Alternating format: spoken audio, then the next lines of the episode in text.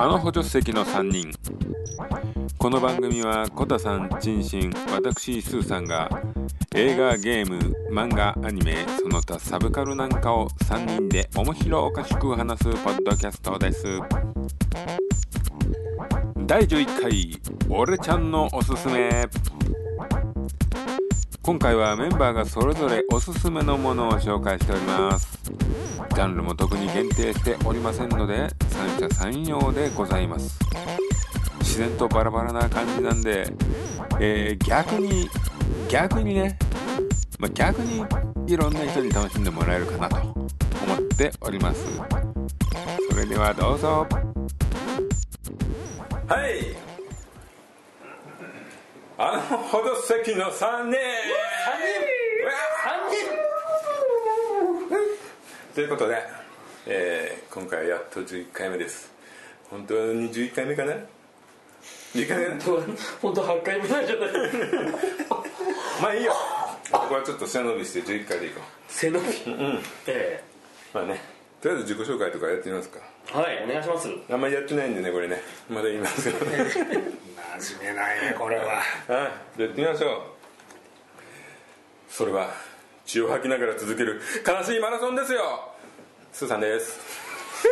すいませんよろしくお願いします。お願いします。やっぱりねあの暑い時ってお。アイス飲んで寝るのが一番気持ちいいんですよ。紳士ですですね。おいしい。はい。えー、得意技は後ずさり。ボタです。あ深いな。小田さん深いね。これはちょっと難しい深い控えめ控えめじゃない深いな攻めてるな。行きましょはいということで、第11回は私たちのおすすめ作品。作品？おすすめ。おすすめですね。おすすめおすすめ。で。はい。はい。行きましょうか。まず僕から僕はもう最近漫画続きですね。ですがあえてあえていきますよ。はい。お願いします、えーこれね別にもう新しい最近始まったとかねそういうもんじゃないんでまあねもし聞いていただいている方はねあそんなもん知ってるよと今更やんのかと言われるかもしれません、えーまあ、タイトルはですね「青い炎」ですね。う知らん。知らないですね。だろうな。この二人は絶対趣味じゃねえな。青い炎？青い炎カタカナですね。青い炎。全部カタカナ。そうです。これあの島本和彦という漫画家のあ名前聞いたこと島本和彦ですね、まあ、有名なやつでいうと「炎の転校生」とかね「仮面ボクサー」これ有名じゃないな「逆境ナイン」うん。まあ基本的には古い人か。な昔から「サンデー」でよく書いてましたね。今は「サンデー」はいないですかね。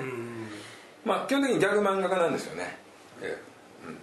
うん、でまああの男臭い熱血まあね書いてる人で。まあ今15巻くらい15巻までかな。出てます。でこれ漫画家の、まあ、自伝みたいな話なんですけど自分の。でこの人は、えー大人になってからの話は「吠えろペン」とかね「燃えよペン」っていうのを書いてて、うん。それはまあもうほとんど大人になってからの仕事の様を書いてるんですけどこれはあのー学生時代ですね。この人が学生時代を書いててまあ大作家大学かなんか、まあ、作品の中ではそうなってるんですけど、まあ、大阪芸大の話なんですよ。大阪芸大っていう実際にあるとこで、えーいた頃の話を書いてて、そこでまあ漫画家目指して持ち込みとか投稿とか持ち込みとかをしてるね。自伝的な話なんですよ。でまあ素人なんでね。デビューしてないんで、まあ、評論家じみたいな偉そうなことを 言っとるわけですよ俺らみたいに。あの高橋そうそう。漫画の中で「高橋留美子はなんだかんだ」とか「荒地光はもうなんだ」っつってねこうこういう話をこうガンガン書いてるんですけどその面白いのは同級生にですね。この人がの学生時代の同級生に庵野秀明がいたんですね。でもう庵野秀明がそのいてその取り巻きというか周りにも何人かその後々グループ組織作るんですけどその中の人たちもいたりして、まあ学生時代からもう庵野はすごい作品をね課題とか出るじゃないですか。大学多分。俺知らんけど。でその中で島本はすっごいまあ、作品の中では「炎を燃ゆ」という名前なんですけど。すごいもうパラパラ漫画とか書いてまあ課題でパラパラ漫画を描けとかそういう芸大なんでそういう話があったりするんですけど、すごいできたって満足してるけども庵野秀明はそれの何倍も上へ行くものを変えてきたりとか。あと自主撮影の映画とかの発表もするんですけども庵野秀明のはもうずば抜けてると。でまあこの漫画家の本人のまあ恋愛とかそういういろんな持ち込みまあ、集英社行ったり小学館行ったりとかそういう話とかもあるんですよ、でまあそういうのと同時に庵野秀明がその今の状態に近づくためのですねリアルタイム。で俺が結構ね見てた頃が結構あってあのまあ庵野秀明は当然その後ガイナックスねであのエヴァとか撮ってますけどその前に大阪でゼネラルプロダクツっていう組織がありましてあのそこはあの海洋堂とかと並ぶ当時ガレージキットを結構最初に始めたやつでところで会社で。それ結構なんですかねそのそのグループがなんか本当オタクばっかりが集まってで学生時代に大根っていうこの SF イベントでこうアニメとか作った時にすごいと。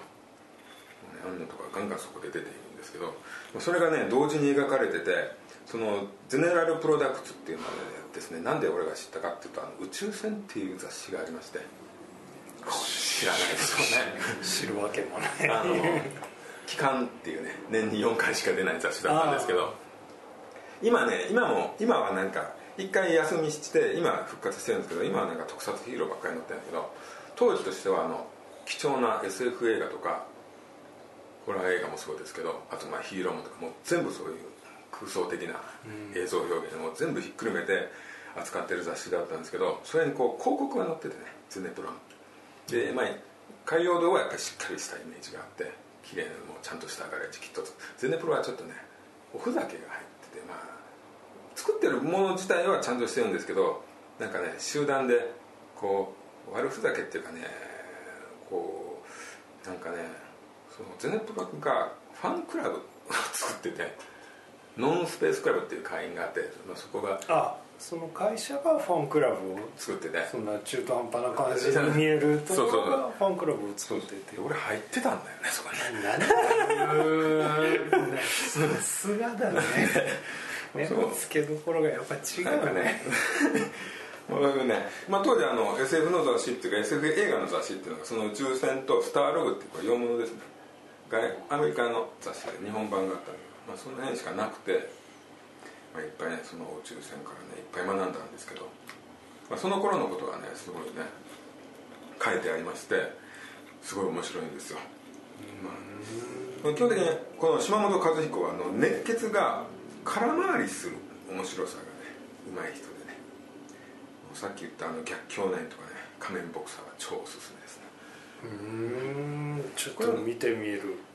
本当だ、うん、見てみる。作品としてはそれどれぐらいの時にあの何年西暦でどれぐらいの時に発表されてるんですか？その今の。今のやつ。今連載中だからね。えあの仮面ボクサーとか。仮面ボクサーも逆境でも全部もう20年近くなっちゃう逆境内は名前だけ聞いたことありますね。あの映画化してね映画化してねこの先生がね先生役がねすごい面白いんですよ。あのあの原作はね、はい、ですっごいごっつくて大きくてすっごい髪がバッサー立ってて黒いサングラスかけてて。それをね映画版がねあのココリコの田中がやったんですよ。もう全然違っててなんで？多分玉山哲司出てもね。出てたなんでってこれちょっとね俺がっかりしたので見てないんですけどね。でこの「青い炎」なんですけど、ええ、ドラマ化してたんですよ。ちょっと前に去年かな。で柳楽優弥が主演やってて。これねむちゃくちゃ面白かったですよ。これねこれはねすごかったですよ。あの原作のイメージも損ねてないし柳楽優弥のブチギレ方。が柳楽優弥すごいよねやっぱり。もうすごいっすわ。これ良かったんですよ、これこれがうまくいくのかなと思ってたんだけど、うん、本当すごい良かったですね、これはね僕すめですね。まああんまりね多分こういう漫画読んでないと思うんで 縁遠いと思いますが。これなんか僕僕ピンポイントで来てるって部分が大きいですですけどね。まあ庵野秀明はね今やっぱすごい人ですから。ね今もう旬ですからね「シン・ゴジラ」でもね安野安野さん安野さんって。ね。実は俺今日阪急で「シン・ゴジラ」見てきたんですよ。あ今日行ってきたんですか？阪急かよ。むちゃくちゃ。これ後にする。そうですね。それでちょっとね特集。はい。あれではこんなところで。はい。はい。おすすめが、はい。え青い炎。ー青い炎ぜひねちょっとはい。きっかけがあったらこのきっかけというかねあの意識して読まないとねコタさんね。読むわ。って言ってましたね。読むって言ったら読まないとね。本当ですよ。いやこれでもそういうもんでもないし。みんな忙しいから。よっぽどなね。覚えてればね、うん。頑張る。じゃあ私はよろしいですか、私はですねちょっとあの音楽も好きなんですけどお酒も実は大好きでして、はい。えでちょっと皆さんに飲んでいただきたいなとあのぐらいのやんわりとしたお酒なんですけれども、練り屋金谷というーえー大阪の芸人さんですか？違います。ツッコミとボケがいるわけじゃないです、え字は字はどんなですか？カタカナです。練り屋金谷というカタカナであるやつ新で谷金谷。はい。どっかの方言みたいですね奄美大島の黒糖焼酎。お黒糖焼酎はいいですよ。あのお酒飲みが最後に行き着くのはあの黒糖焼酎と言われてます。はい。なぜかというと、はい。やっぱおつまみがいらないんです。このいいお酒は、もうん。うそれ単体で夕日があとあればそれをロックにしてもう何もいらない。人生において何もいらない。漫画も映画も音楽もいらない。夕日とお酒と私がいればもうあとはいいと。それでまあ膵臓なり肝臓なり壊して死んじゃえばいいと。いう話で。黒糖焼酎。普通の作り方じゃないですこれは、うん。あの普通よりも20%あの黒糖を。うんコクが黒糖のコクが。が含まれてますんでふわっとした華やかさが甘みが鼻に抜ける感じがあってこれがあればもう何もいらないという。そうですね。どっかのてアンテナショップの店員さんみたいな。もうもうまさにでも練りや金やこれはねぜひ皆さんに飲んでいただきたい。あの老いも若きも。え若きまあ。もうぜひ。子供だね。もうギリギリなところから飲んでもらいたい。ぜひぜひ。え練り屋かこなりどこで知知り得ました？これは地元の酒屋で。まあまあでも近所ってことですか？それはね。はい。地元の酒屋で置いてあってたまたま嫁がピックしたやつで、ええこれがうまくて。飲み方としてはおすすめありますかね？おすすめはですねまずは夕日ですね。いやいやいや違うよ。レシピというかなんていうんですか？ロックだの。あロックだのそうだの。ああそういうことか。まあでも夕日ありきのロックですね。はい。夕日ない日は。夕日ない日はまたちょっとでもこれはねあの皆さんお伝えしたいのは、はい。お酒っていうのは、い。気候、はいあの気温、はい。湿度、はい。そこら辺全部含めての味わうものなので、ぜひこれはむさ苦しい今の時期夕日を眺めながらロックで。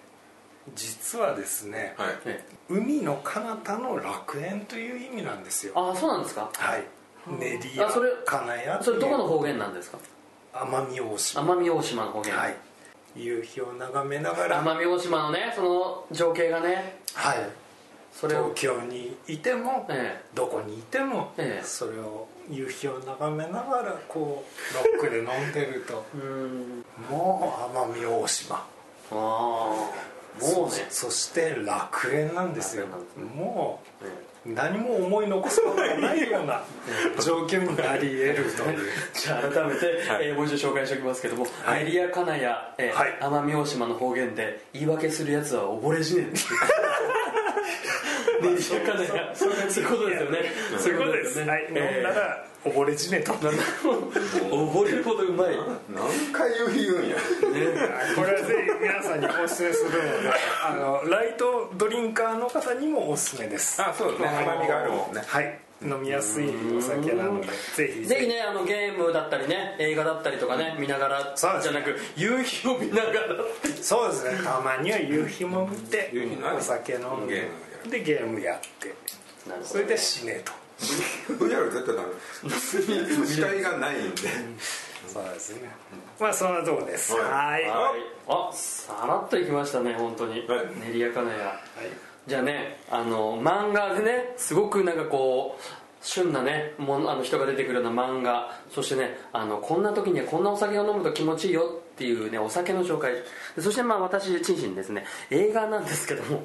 私映画というよりですね、まあ、僕、まあ、人が好きなのから始まってるんですけどえっ、とね僕のおすすめはニコラス・ケイジのはい「ネクストっていう映画なんですけど、これねあのウィキで調べてもらってもいいと思うんですけどもこれはですねあのニコラス・ケイジってね、あのー僕の中ではすごくちょうどいいんですよ。あのすげえかっこいいとかでもないし確かに。なんか筋肉隆々とかっていうのでもないし、あのそこら辺のおっさんとかね、誰かのパパとか演じさすとねすごくなんか親近感が湧いたりとかするんですよね。あのあと旅行者とかねあのアジアに来てるなんか西洋の人とかってすごくね、まあ、そういう役もあるんですけど映画の中で実際、でそこで言うとねよくね本当にこの人のね映画って見やすいんですでねこの「NEXT」っていう今回ねおすすめの作品っていうのが、まあ、僕ややっぱあの皆さんあの、ね、スーさんとかと同じく SF 好きなんでやっぱこれも SF なんですけど千里眼っていうのかなあの、2分先のことが分かるっていう主人公なんですね、でこれ、まあ、そのまんまねあの僕今ちょっとあらすじだけちょっとうまく言えないんで読んじゃいますけど主人公のクリスは2分 ,2 分先の未来を知ることができる予知能力をの持ち主でその能力を隠してラスベガスのカジノでマジシャンとして生活を送っていた。ある事件をきっかけにクリスの特殊能力が本物と確信するに至った FBI 捜査官フェリスは、えーロサンゼルスに、えー核兵器とともに潜伏したテロリストを探し出すためクリスに捜査の協力を求めるがっていう話なんですよでこの2分先っていうのって何ができるんだよって言うんだけどこれ実際映像だったりとか、まあ、特にねこの始まりのそのラスベガスでマジシャンをやってるそのニコラス・ケイジっていうのがねすげえハマってるんですこのねインチキ臭いこのマジシャン。で場所もラスベガスっていうとそんなやつすげえいそうじゃないですか。ね。ラスベガスでマジシャンやってますって 結構な率でいるような気がするんですよ、まあねあんまり、まあ、僕一回もラスベガス行ったことないんですけど。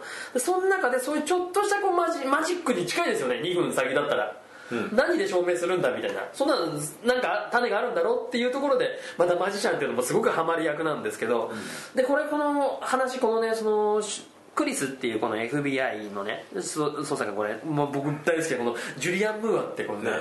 あのあれですよね羊たちの沈黙の2の2の捜査官のもうすっげえ好きな人なんですけど、ちょっとなんかちょっと癖癖があるよね、ある感じなんですけど、でこの人とまあその出会ってやっていくんですけどね、何がその日本で？お面白いのかっていうとこれね最後まあこれよく言う夢落ちみたいなね。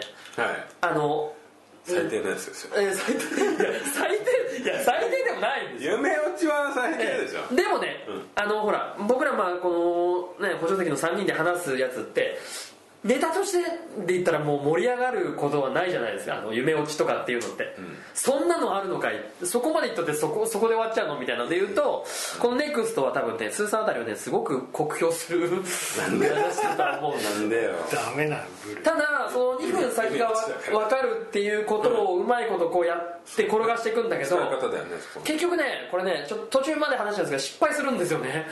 大ごけするんですよ。ただその大ごけするのにもまたまあ、まあ、伏線が張ってあるんですけどそうそうそう。だから原作あれだフィリップ・ケイ・ディックじそうですよ。あのー結構ねその携わってる人たちはねあのなんていうんだろうな、ビッグネームっていうか。ゃんああいういいのいっぱい出てる。ええ。そこでいうとこのねニコラス・ケイジのちょうど良さ。うん。うん。あのなんだろうな。ねまあコンエアとかね結構アクションとかね結構で、もうやったりしましたけどやっぱね親父ちょっと強めの親父っていうのかな。そうね。ちょっと強めの親父。だからといって本当に強いやつ出てくるともうボコボコされて「いって!」とか言いながら。力加減。そうそうそう。加減があの多分ねこのなんだろうよくほらあの何でしたっけ？元冬木ね 元冬木でもね元冬木にも近いところがあるんですよ。あうんあの人ほら笑いでまろやかにしてね、まあそんなねあのうん。ギスギスしてないところがあるでしょ？ずらでかとか言ってますけどそうそうそうそう。だからねニコラス・ケイジがこの役でちょっと特殊能力っていうとなんか僕の中でねこうなんだすごくマイルドでいてあの、ね、ドハマり、あのーするんですよね。で女の人にもなんかこうからかわれながらもなんかこう話は進んでいくんですけどでやっぱこうやアメリカの映画ってほらやっぱ力影の力ってすごく絶大でしょ？で FBI とかお前こういうこと言ったらお前こういうこともできんだぜこの野郎ってすぐ脅してきたりとかそれ以上に上の力があったりするんですけどただこの人のそう性格もねこの主人公の性格っていうのもすごくこう面白いんですけど、まあ、マジシャンっていうのもあってのこれなんですけどぜひねこの作品を通してですね、ニコラス・ケイジっていうのを改めて僕は見直してほしいと、ええ。でただねこれネクストってあんまり喋っちゃいけないんですよ。っていうのはこれおすすめだから見てほしいんですね、でこれあのネタバレがすごく大きくて。あそうなんだ。そうですそうですそうです。じゃあでもさじゃあ。さっき言った夢落ちじゃない？みたいなこと。で すまあそうです。さもうぼんやりと夢落ちでもう終わらせたいんですけどこれねちょっとねぜひねあの見てツイッターでねこうなんかこう言ってもらってもいいしなんかこうお便りをねぜひ欲しい作品というかね。はいこれねあのみんな聞いたみんな絶対見てお便り書いてください。絶対あの話ですけどって言ってディスってもいいですから。見てる人もいるよ絶対。聞いてくだそうそうそう。はい。なんでね僕はちょっとおすすめはそういうことです。はいはい。ニコラス・ケイジ。はい。あニニコラス・ケイジのだったの？そうですよ。ニコラス・ケイジのネクストですけどそこからのそこからのニコラス・ケイジ。ゴーストライダーとかはまあですけど。ねうん。そんな感じですね、えー、じゃあこ今日はこんなところですか？そうですよ もっと中心長く長く長くいくと思ったんですけど。まあもうそういう感じで。じゃあ今回は、ええはいは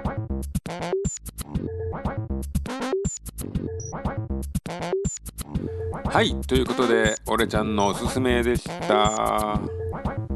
まあ収録後のことになるんですけどもあのネットの方でね庵野 VS 炎、まあ、こちらの方がですね話題になっててですね。まあ割とリアルタイムな配信になったかなと思っております、まあ絶妙ですね。絶妙のタイミングです。しかしあれですねコタさんはおっさんやな。もう。同じことをね何回も何回もね。ってね。おっさんですわおっさん。おっさん頑張れ。はいそして感想、えー質問とかですね。なんかご意見の方なんかも受け付けております。シーサーブログのコメント欄とか G メールの方で待っております。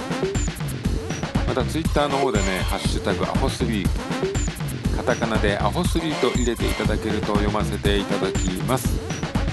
フォローなんかもねしてください。ババリバリ待っておるんでよろしくお願いします。それでは次回もよろしく。